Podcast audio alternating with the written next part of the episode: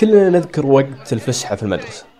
مجرد ما يدق الجرس تلقى زملائك في الفصل وباقي الطلبة يركضون بأقصى سرعة اتجاه المقصف. كل واحد منهم يبغى يكون الأول.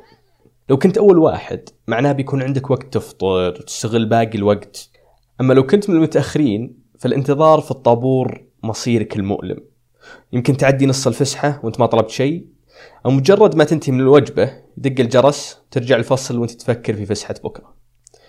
لكن في فترة قصيرة من تاريخنا كان الكثير من الطلاب ما يشيلون هم المقصف ولا كان في حاجة إنك توقف في الطابور عشان تشتري فطور أصلا. عشان الوجبات كانت تجي كل يوم للمدرسة تتوزع على كل طالب وفي كل أنحاء المملكة. هالفترة صح قصيرة لكنها مؤثرة جدا وفي حلقة اليوم من أشياء غيرتنا قصة التغذية المدرسية. التغذية المدرسية حقيقة هي امتداد لبدايات أولى يعني كانت حتى في عهد الملك عبد العزيز كانوا لما يعني قدموا للطلاب بالذات الأيتام المدارس بدأت مدارس الأيتام مثل ما ذكرت لك التذكارية كانوا من ضمنها وجبة للطلاب يعني يعطون الطلاب يعني تغذية. يا هلا أنا مازل عتيبي وهذا بودكاست إذاعة ثمانية الجديد أشياء غيرتنا. في كل حلقة نستعرض بعض الأحداث اللي شكلت وغيرت في المجتمع السعودي مع المؤرخ الاجتماعي منصور العساف. اللي ما يعرف وش معنى التغذية المدرسية فهي بكل بساطة تعني أن المدرسة توفر للطلاب وجبات غذائية بشكل مجاني. وقبل ما تكون التغذية المدرسية قانون من الحكومة كان في بدايات بسيطة. رسميا بدأت بعض المدارس ربما حتى في في آه، السبعينات الميلادية في آه، الستينات الميلادية الثمانينات الهجرية آه، في يعني البرنامج هذا. خلينا نقول إنه في عام 92 بدأت التغذية المدرسية بعهد الملك فيصل 92 هجري 72 ميلادي. مبادرات التغذية في ذيك الأيام كانت جهود متفرقة، وكل إدارة تعليمية اجتهدت في توفير أشكال مختلفة من الوجبات. بدأت بشكل مبسط بعض المناطق، بدأت بوجبة بسيطة طبعا محدودة ربما مثلا عصير خبزة يعني فطيرة محشية أو أو أو حتى شابورة، لكن كانت بدأت بداية بسيطة. رسميا بدأت بعد الطفرة. ما أعتقد في حلقة من الأشياء غيرتنا للآن ما جاء فيها طاري الطفرة. الطفرة اللي غيرت بشكل جذري من الطبقة الاجتماعية الكثير من الأسر السعودية وبالتالي غيرت في سلوكهم. الطفرة هذه جاءت في الثمانينات. خلال هالفترة ارتفعت أسعار النفط بشكل كبير وهذا انعكس على مدخول الدولة. هالشيء سمح للدولة أنها تسوي مشاريع كثير وكان من ضمنها مشروع التغذية المدرسية. 76 96 هجري.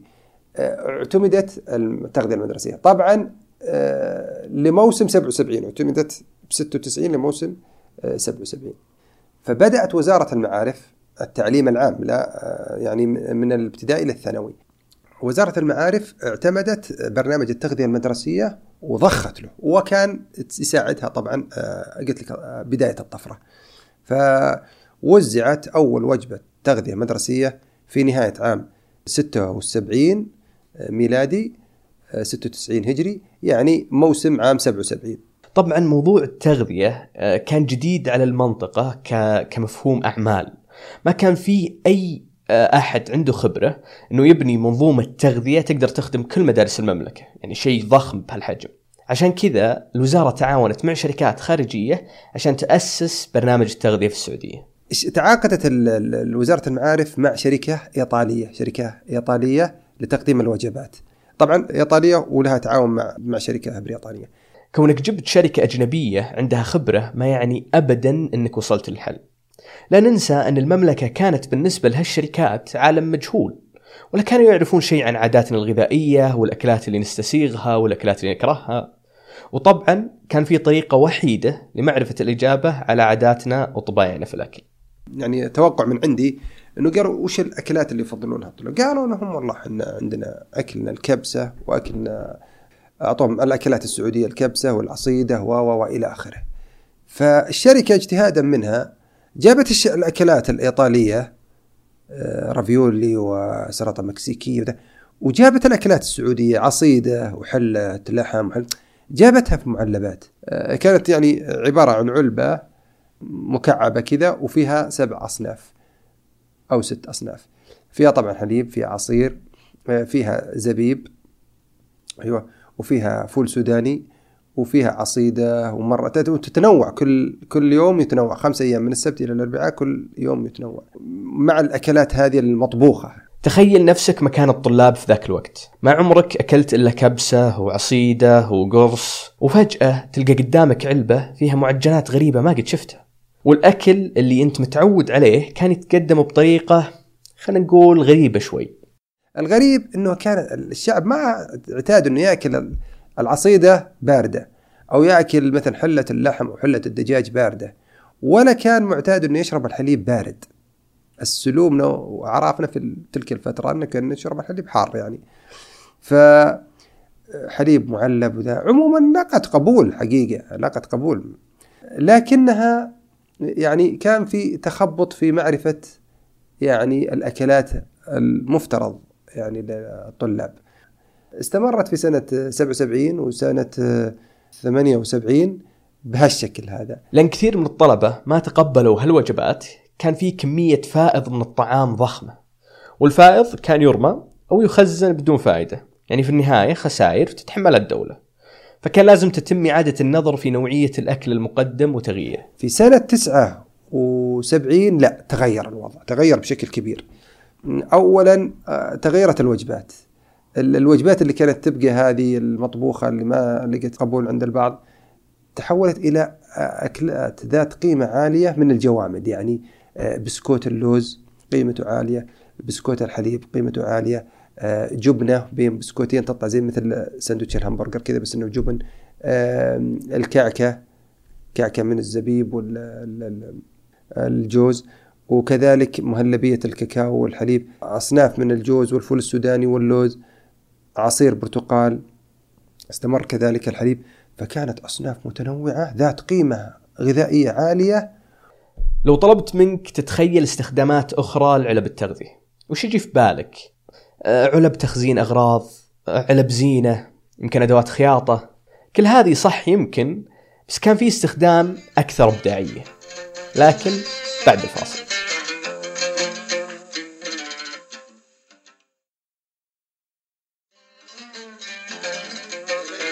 قبل الفاصل كنا نتكلم عن الاستخدامات المتعددة لعلب الوجبات.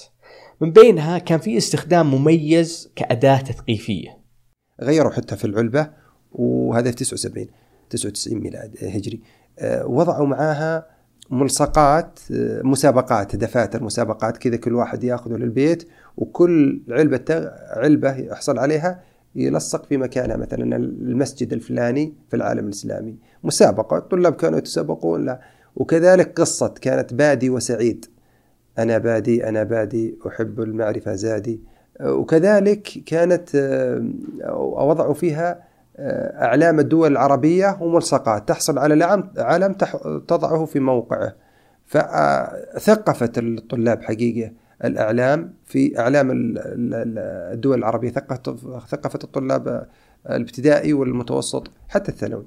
وكذلك ثقافتهم في العالم الإسلامي. لأنها مرتهنة بشيء محبوب لهم هي لعبة ومسابقة ووجبة غذائية ويأخذونها معهم البيت. وبالإضافة لتثقيف الطلبة من خلال هالعلب يعني تسببت هذه الإضافة الجميلة في ظهور نوع جديد من التجارة بين الطلاب. بدأ الطلاب يتعلمون أساليب التجارة بالبيع والشراء. كان بالفسحة يتبايعون. آه، يا أبيع لك بسكوت اللوز وأشري منك مثلا بسكوت الحليب أبيع لك والله الفول السوداني وأشري منك الزبيب والعصير بالحليب وزي كذا. واحيانا مقايضة. العصير بالحليب مقايضة. لكن صنف عن صنف يعني يصير ربما أحيانا اللي عليه إقبال يفرق. أذكرها هذه كانت يعني كانت موجودة بين الطلاب كانوا يقعدوا مع بعض فاخر تصير مزاد يعني حقيقة أنا عبيت مثلا مسجد العنبرية في المدينة أو عبيت علم مصر أو سوريا أو ذا لكن ناقصني علم فكانت فيها برضه بيع وشراء هذه المسابقة. أضف إلى أنه كانوا الباص الحافله حافلة الخروج للمدرسة كان يكون فيها المزاد هذا. آه، أحيانا ياخذ الطالب بطريقة أو بأخرى علبتين يعني علبة ياكل ياكل منها ويبقى فيها وعلبه يكون آه، جايته كذا كمكافأة من الأستاذ ولا زايدة لأنها كانت زايدة. فإيش يسووا؟ ياخذها البيت آه، يا يا يبيعها بالطريق اذكر تباع بريالين يعني العلبة كلها كاملة فيا يبيعها في الطريق أو إنه آه، يعني يروح لإخوانه ويعطيه أيام أو إنه يجمع في البيت يجمعها وحتى لو ما بعت العلبة أو بادلتها مع أخوياك الوالد كان ممكن إنه يستفيد من العلبة في الفترة ذيك ذكرت. وأنا والله سمعتها إنه أحد يعني الرجال كبار السن استضاف ضيوف له في الصباح فقدم وجبات التغذية. مجموعة من وجبات التغذية الجبن واللوز وجبة إفطار يعني كمواجيب يعني. لكن بالرغم من الناس الكثير اللي كانوا يستخدمون هالعلب كشيء ترفيهي إضافي إلا إنها كانت فعلا مصدر سعادة وراحة للأسر ميسورة الحال. محدودية الدخل، ميسورية الدخل مثلا. كانوا طبعا وجدوا في الحقيقة في التغذية المدرسية منفعة كبيرة والأسر ارتاحت لها حقيقة كثيرة والطلاب كذلك وغير حتى من قابلية الطلاب للمدرسة. يعني كانوا يحرصوا على الحضور يحرصوا على آه، حتى الطلاب الصغار اللي يعني كانوا متحفزين متى يعني يعني يكون سننا في السابعة وحتى السادسة تلك الفترة يعني يدخل المدارس عشان التغذية المدرسية. طيب تغذية وعلب فخمة وأفكار رهيبة بس وين تنطبخ هالوجبات؟ وكيف كانت توزع على المدارس حول المملكة؟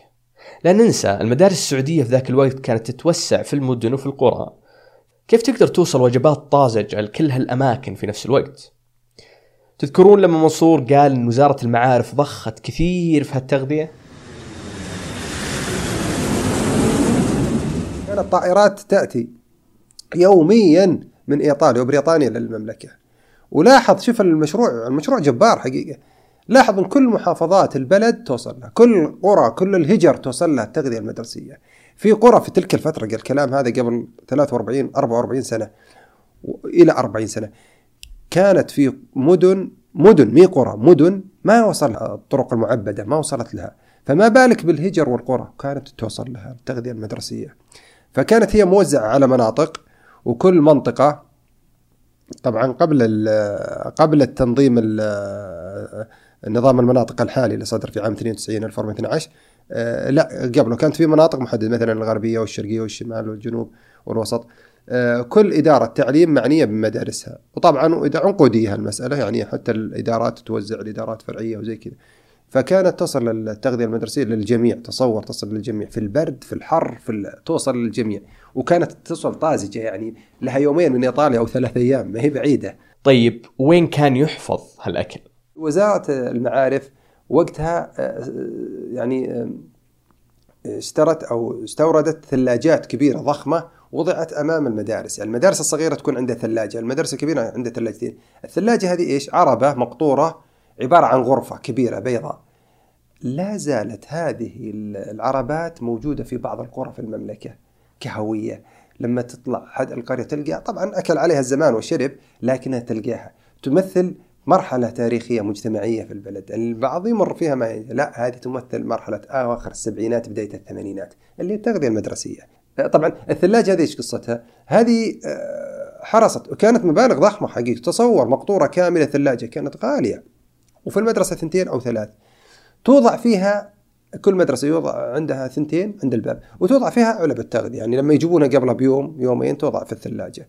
ثم ثم يعني آه، وقت الفسحة كانت تأتي العبارة المحبوبة والمشهورة لدى الطلاب آه، آه، أطلع روح جيب الوجبات من الثلاجة. طبعا ما أتوقع أحد بيتفاجأ لو قلت إن التغذية المدرسية أنتهت. لأنها غير موجودة الحين. لكن المفاجأة هي إنها انتهت بسرعة جدا. في أربع سنين بس بدأ البرنامج وانتهى. التغذية هي استمرت خلينا نقول من 77 78 79 80 أربع سنوات. الرسمية ولا قبل؟ هذه الرسمية. من أسباب إيقاف التغذية المدرسية حاجات خلينا نكون صريحين فيها. أولا جشع الشركات المتعامل معها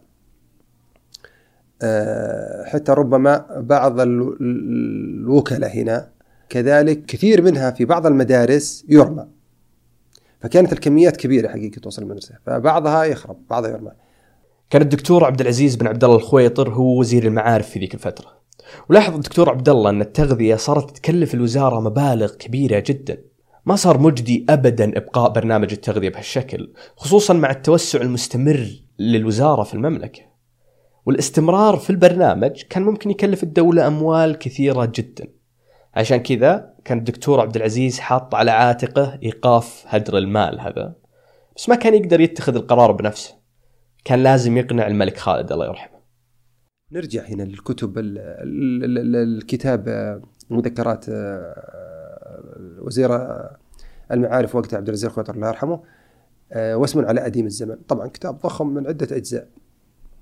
ذكر هو أنه يعني في في عهد الملك خالد تقريبا في عام 80 ميلادي 1400 أنهم كانوا في استقبال أحد الرؤساء دول آه، قادم للمملكة. الوزير خويطر يبدو أنه كان هو الوزير المرافق أو أنه كان من ضمن ال- الوفد آه، ال- الاستقبال.